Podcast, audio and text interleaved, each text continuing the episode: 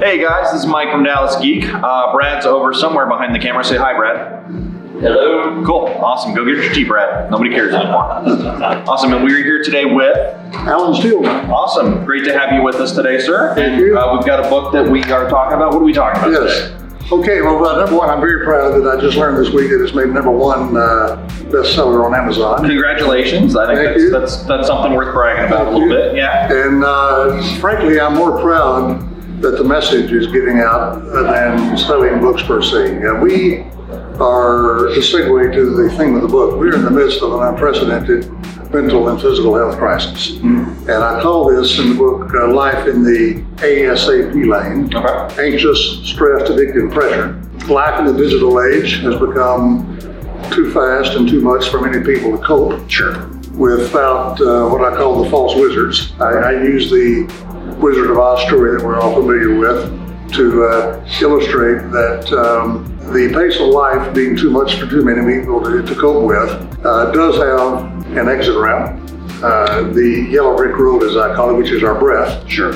So when uh, you find yourself being stressed and anxious and pressured, which we all are, Uh, yeah. there's always a temptation to self-medicate with something, and it can range uh, anywhere from pills and alcohol and other forms of uh, illegal substances to cookies, cakes, and pies. Sure. So I've got a section in the book called "Cookies, Cookies, Cakes, Pies, or Meth." Uh, one's legal, the other is illegal. Uh, they are both doing enormous damage to our health. Sure. You know, just to illustrate, uh, we lost more America to opioid overdoses last year alone than we lost in the combined wars of Vietnam, Afghanistan, and Iraq. Uh, suicide rates are soaring. Uh, America is second only to Mexico now in obesity rates. And so binge eating and uh, other other forms of substances, as I've said, are ways that too many people are using uh, to cope. Uh, and it's being destructive to our health. So the the exit route that I refer to, and that's what the message is all about, is a practice of mindfulness,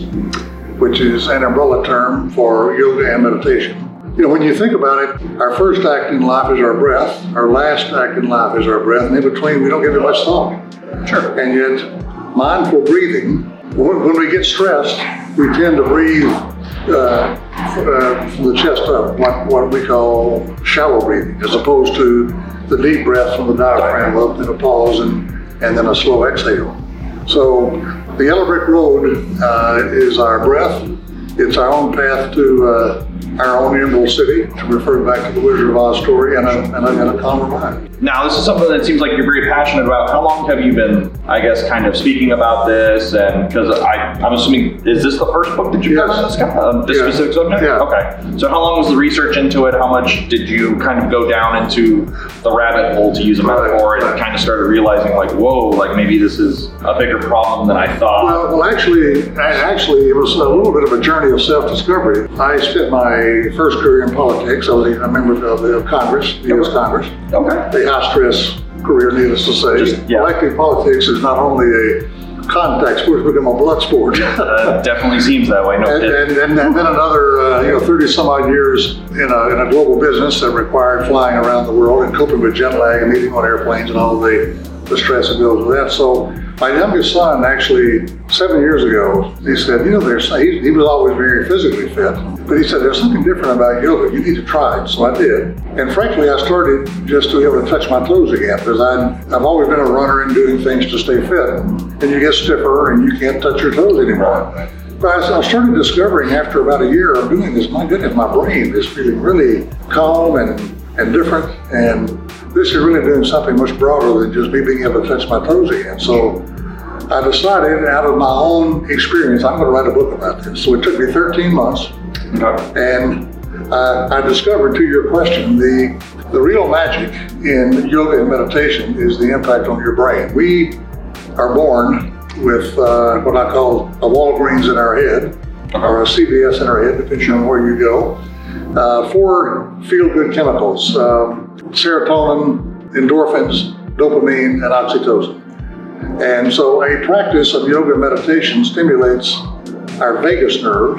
That is, is pronounced like Las Vegas, but it's spelled V-A-G-U-S. And, and the vagus nerve attaches to the 10th cranial uh, uh, in our brain. goes down both sides all the way to our toes. When you are stressed and anxious all the time, there's a fifth chemical, cortisol, which is uh, what neuroscience refers to as our fight or flight response. So if you're walking through a parking lot late at night and you see someone that looks uh, threatening, that is a constructive use of cortisol. It warns you, be on guard. Right. Watch out for yourself. However, in a life that is constantly stressed and anxious, that vagus nerve, which again attaches to your brain, runs all the way to your toes, through your heart, lungs, blood, your colon, your prostate, all the way to your toes. It's carpet bombing every organ in your body with, with cortisol. Right. And so once you become acutely or chronically stressed and you're getting this constant bombardment of cortisol, uh, it creates premature aging, it creates cancers and a lot of other destructive things. So, so the, the magic in yoga meditation is in the brain, uh, accessing that vagus nerve, stimulating it, and distributing that uh, Walgreens pharmacy that God gave us when we were born. Okay. So it definitely sounds like one of the big messages that you're trying to get across is that stress is It's a killer.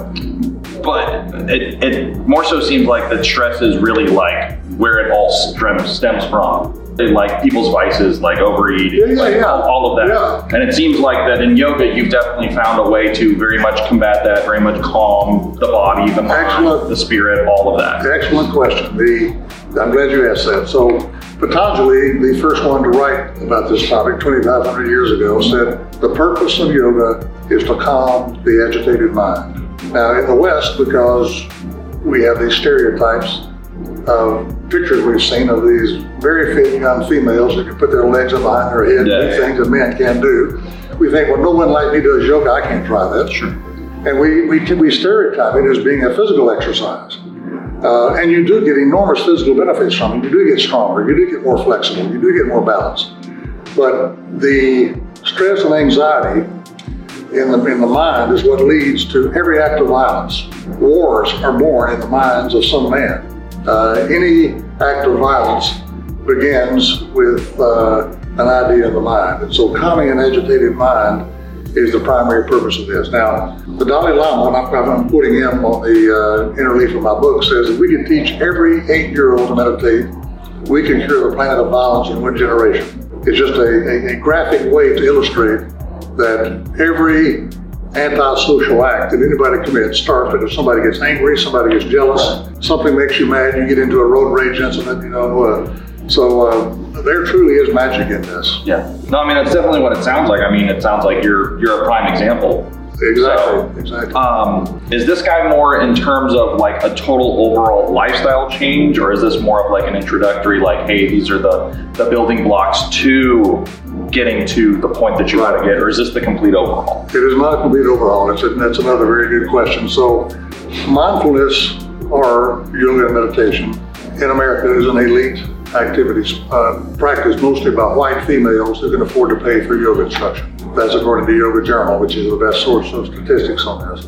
In a country of 320 million, in the midst again of an unprecedented mental and physical health crisis. So, uh, I'm focused on the other 88%. Right. That 40 million represent 12% of the population. Right. I'm focused on men who I think is not macho enough, like I thought for 40 years. I thought I need to be, you know, doing weight training and out running five miles. Yeah. Or they will think, as I did, that I can't do what the women can do and I'll be embarrassed if I go. Seniors who think they're too old. I've got an 88 year old Marine veteran of World War II in Korea who does yoga three times a week still and uh, says it's just been magic in his life. He's calmer, he doesn't have arthritis anymore, and so forth. Stressed out teens and kids and college students who uh, are the first generation to have to deal with the positive and negative impacts of social media. When we're when we're teenagers, teenagers all behave the same. Sure. Uh, you know, bullying and name calling and all the things that we've all done. The other problem is it's cyberbullying now. Right. You can do it anonymously and body shame someone and say horrible things about them and just completely ruin their lives. And one of the reasons teen suicide rates are rising the, the way they are. So, so far, men, to your question, men, seniors, and, and uh, kids and teens and college students, African Americans and Hispanics. So in the book, I've got examples from all of those five demographics that make up that 88%. And so this is for the beginner. This book is for the beginner. It is not, although I bet there's one chapter on how to do yoga and another chapter on how to meditate. Okay. It's not a how-to book. It's why you should do it book. Okay. More more of an informative and more of a hey, this is what you're going through. Exactly. Okay. Got You it. can go to Barnes and Noble and find all kinds of great illustrated books on how to do it. Right. And I hope you will. But the first thing you got to buy into is that this can help me. And this is how it will. Exactly. Right. I'm living a stressed and anxious life. Uh, I'm tired of you know the pills and the alcohol or Right. cookies, cakes, and pies, whatever I'm doing, and I want to find a way to do this that doesn't require me to damage my health. Okay. And you said the the research process on this was was how long? 13 months. Well, I, you know, actually, funny story. I didn't. Um, that wasn't all pouring through manuals and research. That was total writing. Funny thing, the I, I, I had such a passion for this, and I still have such a passion for it. I submitted the first manuscript in 40 days. The book publisher me and said, "You write like you spent your whole life in politics and business." I said, I said "Well, I completely give that one." What do you mean? He said, You got to remember one thing facts tell, stories sell. So, because of my business and political background, I was, you know, hammering out all the facts, Right. as opposed to illustrating that here's how this has changed people's lives. Here's the story of the 88 year old Marine I was telling you about, Right. As opposed to just saying seniors ought to do yoga. Yeah. Here's a, an illustration. So, so uh, I, I went back and rewrote it and told a lot more stories, you know. Yeah. Okay. Some something that people can kind of Exactly. Yeah. Exactly. Gotcha. Awesome. Um, and now it's an it's an Amazon So, bestseller. so it's the number one Amazon bestseller. The Kindle version is, and Okay. the. Uh, but by the way, um, as I mentioned when we started, I didn't write this to sell books. Sure. I won't sell you a book if you want to buy one, but I will give you a free downloadable copy if you, if you email me at Alan Steelman at tx.rr.com. Okay. And then the uh, Kindle version, of course, as I said, is available on Amazon. And uh, they can get this on my website, which is alansteelman.net Okay. and I will personally inscribe it with a message and send to him. Awesome. And if you guys do want to pick that up, we're going to post all of the links that he just mentioned in the description of the video down here below. So you guys can definitely go pick up a copy. And um, yeah, it was great to talk to you. Definitely appreciate it. Uh, appreciate you having uh, the time to sit down and talk with us. So Thank you very much, Michael. Thanks for having me. Thank you, sir. Okay, thanks. Right. And until next time, this is Mike from Dallas Geek. Take care, guys.